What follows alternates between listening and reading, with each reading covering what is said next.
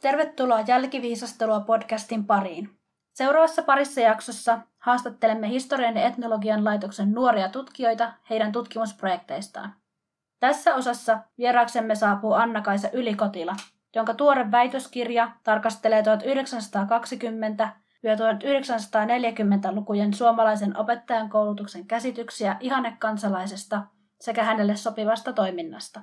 Pekka Pietilä haastattelee. Anna-Kaisa Ylikotila, kerrotko ensin itsestäsi vähän sen, että mikä homma, mitä sä oot tehnyt Helassa, väitöskirjatutkijana täällä, miten sä päädyit tänne? Joo, eli mä tosiaan valmistuin vuonna 2014 filosofian maisteriksi ja siinä kohtaa, niin kun, että kun se valmistuminen alkoi hämöttää, niin aloin pohtimaan, että miten sitä pitäisi niin kuin elämässään tehdä. Ja silloin kävin juttelemassa graduohjaajani Kustaa Vilkunan kanssa ja varovasti ehkä kysäisin, että no mitä mieltä olisit siitä, että jos mä hakisin jatko-opiskelijaksi. Kustaa oli silleen, että joo, totta kai sä hait, että se, se oli jo silloin se haku käynnissä, se iski päivämäärät pöytään ja sanoi, niin että ensi viikolla tähän ja tähän kelloaikaan niin kuin, mulla pitää olla sun tutkimussuunnitelma, että laitetaan heti niin kuin, homma pyörimään. Ja mä olin vähän silleen, niin kuin, että asia harvinaisen selvä. Mä olin itse jotenkin ajatellut, että, että ehkä sitten joskus tulevaisuudessa saattaisin hakea jatko-opiskelijaksi, mutta mä en ollut ihan varautunut siihen, että se tapahtuisi niin, kuin niin nopeasti. Mutta että sinä samana keväänä, keväänä ja kesänä mutta sitten valittiin, niin kuin, valittiin jatko-opiskelijaksi, että se oli sitten siinä, että Kustaa Vilkuna teki sen päätöksen tosiaan minun puolestani, että terveisiä hänelle, jos kuuntelee tätä. Kätevää, sulta ei siis kysytty siinä. Minulta ei kysytty. no, entäs sitten sulla alkaa väitöskirja olla ihan viittavaille valmis, että väitöspäiväkin on tuonne alkusyksyllä päätetty, niin tota, haluaisitko sä kertoa vähän sun aiheesta ensin ja minkä tyyppisiä tuloksia siitä on tullut? Mä oon tutkinut mun työssä opettajaseminaareja ja erityisesti mä oon tutkinut niitä tuon sukupuolen näkökulmasta. Eli mä oon tar- tarkastellut näitä kaikkia rikkomuksia, mitä eri seminaareissa on niin kuin aikanaan tehty, ja sitten siitä näkökulmasta, että onko se jollakin tavalla niin kuin relevantti niin kuin se sukupuoli, että millaisia rangaistuksia niistä rikkomuksista on niin kuin annettu, ja ylipäätään, että millaisista niin kuin, millaisia rangaistuksia niin kuin, ja millaisia rikkomuksia eri sukupuolilla niin kuin oli. Et sekin oli hyvin, hyvin relevanttia, niin kuin, että että vaikkapa niin kuin naisoppilaiden kohdalla niin kuin syytettiin yleensä siveettömyydestä, kun taas miesoppilaiden kohdalla vastaavien rikkomusten määrä on niin kuin aivan minimaalisen pieni. Ja sitten taas toisaalta juopottelusta syytettiin ainoastaan miesoppilaita, ja ei ole yhtään tapausta, missä naisoppilasta olisi syytetty juopottelusta kyseisenä aikana. Ei ensimmäistäkään? Ei yhtään, joo. No, tämähän ei varmasti välttämättä sitten vastaa todellisuutta kuitenkaan siltä hetkeltä, että kyse on mm. nimenomaan tästä, että miten asiat kirjattiin ja mitkä nähtiin kellekin tuomittavina. Tämä lähtee oikeastaan suoraan sille tangentille tästä eteenpäin, että tässähän on hirveän paljon niin kuin yhtymäkohtia ny- nykypäivään ja tämmöiseen niin kuin ymmärrykseen siitä, että miten, mitä sukupuolilta, eri sukupuolilta odotetaan ja minkälaisiin muotteihin heitä laitetaan ja miten heitä niin kuin järjestelmä käsittelee. Niin tota, säkin oot tarkastellut tätä ilmiötä aika monelta eri kantilta, että onko joku tietty kulma, että miten sä haluaisit, että miten, miten sä ymmärrät nykypäivää paremmin tämän kautta?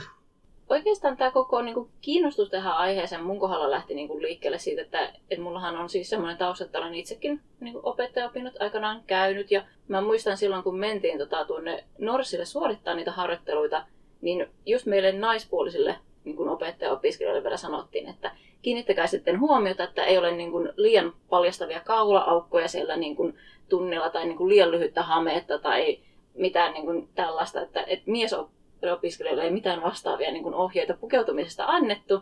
Ja tämä on kuitenkin 2010-luvulla tämäkin tapahtunut. Me ei vaan miettimään sitä silloin aikanaan, että hetkinen, että mistä tämäkin niin kuin lähtee, on saanut alkuunsa tällainen ilmiö, että nimenomaan niin kuin naisopettajan jotenkin tämä ulkonäkö on sellainen, niin kuin mihin pitää erityisesti kiinnittää huomiota ja varoitella, että sinulta menee nyt uskottavuus, että jos sulla on vaikka liian lyhyt hame opettaessa että tyyli miesopettaja saa tulla urheilusortseissa ja tanktopissa paikalla ja se on ihan fine. Ja se on ihan uskottava kyllä. Kyllä. Mm.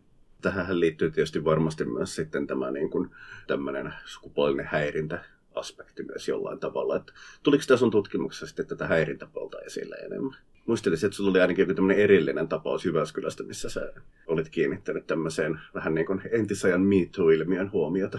Joo, kyllä. Ja tämä oli erityisen mielenkiintoinen sen takia, että kun monesti niin kuin nykyäänkin mediassa näitä niin tämmöistä Me Too-tyyppisiä ilmiöitä käsitellään nimenomaan, että naisiin kohdistetun niin kuin tämmöisen niin kuin ahdistelun näkökulmasta ja että ahdistelijana oli just nimenomaan yleensä mies, mutta että Jyväskylässä oli tällainen niin kuin keissi, missä yli sata seminaarin miesoppilasta 1920-luvun alussa syytti omaa opettajansa, miespuolista opettajansa tämmöisestä niin kuin, sukupuolisesta niin kuin, ahdistelusta. Ja sitten siihen liittyi kaikkea tällaista, että hän oli esimerkiksi niin kuin, sopimattoman kiinnostunut, että, että no, onko teillä jotain seurustelusuhteita tässä näin ollut, että, että kun yleensä tosiaan niistä miesoppilaiden niin kuin, näistä suhteista ei ihan hirveästi niin kuin, oltu seminaariyhteisössä suoraan sanottuna kiinnostuneita, että se oli siinä mielessä myös niin poikkeuksellista. Yleensä oli niin kuin naiset, joihin kiinnitettiin enemmän niin kuin näissä asioissa niin kuin huomiota tämä tosiaan tämä miesopettaja niin kuin haateja nimeltään, että hän oli kaikkea tällaista niin kuin puuhastelut, että esimerkiksi niin kuin, että kun hän oli oikein huolestunut jostain oppilasta, niin kesälomallakin oli matkustanut niin kuin, tota, sinne samalle paikkakunnalle, missä tämä, niin kuin,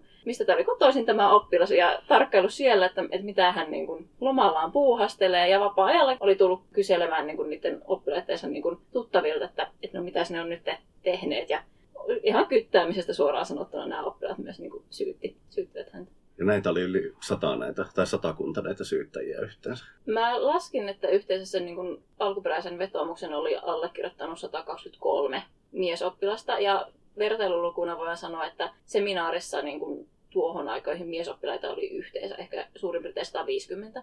Aika kattavaa suorittamista niin sanotusti. Sanotko vielä, että miltä vuodelta tämä oli? Tämä tapaus alkoi vuonna 1925 suurin piirtein. Ja se oli semmoinen niin pari vuotta kestävä semmoinen keissi, että sitä niin kuin väännettiin, että mikä, mikä tässä nyt sitten on lopputulos niin sanotusti. Tässä väitöskirjan tota, aikahaarukka, kun tosiaan menee vähän tähän perinteiseen sotien välisen ajan Suomen kuitenkin kokonaiskuvaan. Ja siinä hirveästi ehkä tämmöiseen just niin kuin myös kansakunnan rakennusdiskurssiin, niin tota, miten jos mietitään nykypäivää sen suhteen, ja kun sä oot kuitenkin, sulla on kokemusta tuolta opettajapuolelta myös, niin se on ehkä vähän liian laaja kysymys miettiä, että onko niin kuin opettaja sun mielestä edelleen jollain tavalla kansakunnan rakentaja, mutta ehkä jos puhuisi enemmän sitten siitä opettajan niin kuin kasvatus- ja etiikkavelvollisuudesta, koska sehän on vähän semmoinen häilyvä rajapinta aina nykypäivänä, että vähän, että opettaja antaa tiedon ja moraalit tuodaan kotolta ja perheestä. Mutta että pitäisikö esimerkiksi sun mielestä opettajilla olla enemmän tämmöistä niin, kuin, niin sanotusti vanhakantaisempaa moraalikasvatusvelvollisuutta, koska implisiittisestihän se pitää paikkansa varmasti, että sitä tulee sieltä kuitenkin. Pitäisikö sitä korostaa? Mä en ehkä tuohon sinänsä niin ihan suoraan halua ottaa kantaa, mutta että itse ajattelen sitä sillä tavalla, että opettajan asema kuitenkin, siinä on tosi paljon valtaa.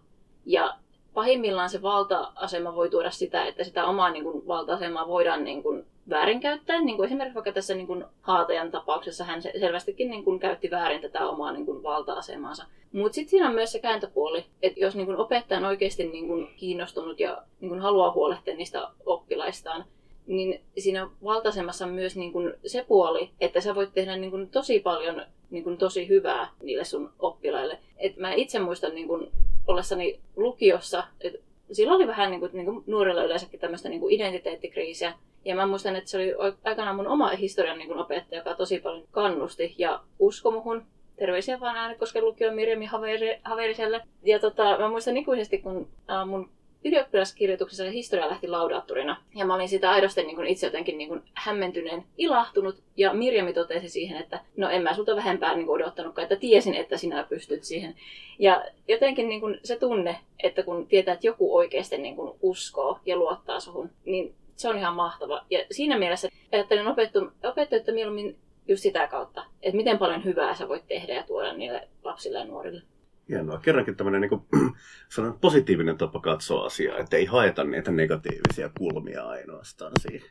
Onko sulla vielä joku toinen semmoinen tai joku tämmöinen näkökulma tai joku, mistä sä, mitä sä haluaisit nostaa ehkä esille tästä, että mitä sulle tästä sun väitösprosessin aikana on tullut tietoa ja osaamista, niin joku ilmiö esimerkiksi, että mitä ei ehkä ole katsottu tarpeeksi tai mitä pitäisi ehkä kiinnittää huomiota enemmän, niin Joo, no ylipäätään, niin kuin, että et, et, niin kuin sanoit, niin se aikahaarukka, mitä mulla siinä omassa tutkimuksessa on se 1920-luvun alusta aina siihen sotien jälkeiseen vuoteen 1945, niin, niin tota, se on ylipäätään semmoinen ajanjakso, että siihen mahtuu niin kuin ihan todella paljon, että siinä on se sisällissodan niin kuin jälkeinen jälleenrakentaminen, siinä on se kieltolaki-aika ja sitten myös kieltolain kumoaminen, mutta ehkä semmoinen asia, mikä jotenkin itsellä on tosi niin kuin lähellä sydäntä ja mikä on mun mielestä niin kuin hyvin kiinnostava ilmiö, on tosiaan kun puhuttiin tästä niin kuin naisoppilaista ja siveellisyydestä, että siinä selvästi huomaa myös sellaisen, niin kuin, että, että silloin niin kuin vielä ehkä 1920-luvullakin, niin kuin, että, että sitä siveellisyyttä jo niin kuin,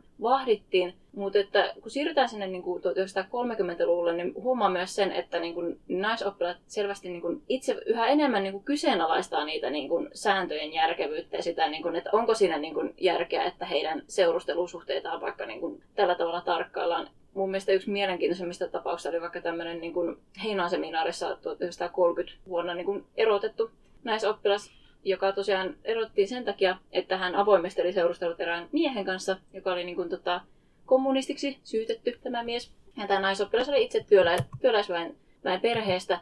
Mutta se, mikä teki siitä mielenkiintoisen, oli se, että, että kun yleensä tällaisessa tapauksessa niin ne naisoppilaat vaan niin vähän niin hyväksy sen kohtalonsa ja katosi vähän ääni, niin hän teki tästä niin kuin valituksen kouluhallitukselle. Ja se oli semmoinen niin monta sivua pitkä tämmöinen tulikiven katkuinen kirjelmä, ja siinä hän just nimenomaan kyseenalaisti, että, hän ei ymmärrä mitään järkeä näin vanhanaikaisessa säännöissä, ja hän ei ymmärrä sitä, niin kuin, että, että miksi niin seminaarilaitoksella olisi oikeus niin kuin päättää hänen seurustelusuhteistaan, että hän, hän oli jo vakaasti sitä mieltä, että hän haluaa mennä naimisiin tämän miehen kanssa, ja mitä se niin kuin, koululaitokselle tai seminaarille kuuluu tällainen asia. Eli tämmöinen niin kuin selkeä toimijuuden ja sen niin kuin toimijuuden oikeutuksen nousu, että todetaan, että meillä pitäisi olla niin kuin mahdollisuus päättää itse. Että Mm, kyllä. Hyvinkin mielenkiintoista. Tota, otettaisiko tähän loppuun vielä tämmöinen, mitä muiltakin on vähän kyseltä, että nyt kun tässä on aivan niin sanotusti törkeän kuuma tässä tallennushetkelläkin ulkosalla, niin tota, laitapas meille Jyväskylästä kesäaktiviteettisuosituksia tai paikkoja. Itse heti ensimmäisenä tulee mieleen toi tota, Korkeakosken putous. Se on tässä hyvin lähellä niin kuin, tota vanhaa, vanhaa älylää, että ei, ei varmaan kovin monta sata metriä tarvitse niin kävellä eteenpäin. Niin, siis se on mun mielestä ihan semmoinen niin kuin unohdettu helmi täällä Jyväskylässä. Että on ehkä liioittelu puhua vesiputouksessa, mutta siinä on kuitenkin semmoinen tosi kaunis niin kuin virtaava vesi ja se on vähän semmoinen varjosa paikka ja siellä on niin kuin penkit ja kaikki, että siellä pystyy, niin kuin, pystyy hyvin jo, jotkut kahvit juomaan ja vähän jotain syömäänkin. Että sinne, sinne kyllä itse niin kuin ehdottomasti suosittelen, että menkää kaikki sinne, mutta älkää yhtä aikaa. Joo, tätä ei voi kuin peukuttaa. Pidän kyseisestä paikasta huomattavasti. Se on todella miellyttävä ja rauhallinen. Ja siinä voi istua puolikin tuntia ja vaan kuunnella sitä kosken myykkää tyytyväisenä ilman mitään muuta. Kiitoksia Anna-Kaisa Ylikotila ja hirvittävästi onnea väitöstilaisuuteen elokuun lopulle. Kiitos paljon. Seuraavassa Jälkiviisastelua podcastin jaksossa tutustumme Ristomatti Materon kanssa ympäristöpoliittisten keskustelujen aatteellisiin taustoihin – keskittyen esimerkkitapauksena Suomen ja Saksan vihreisiin puolueisiin. Siihen asti näkemiin. Thank you.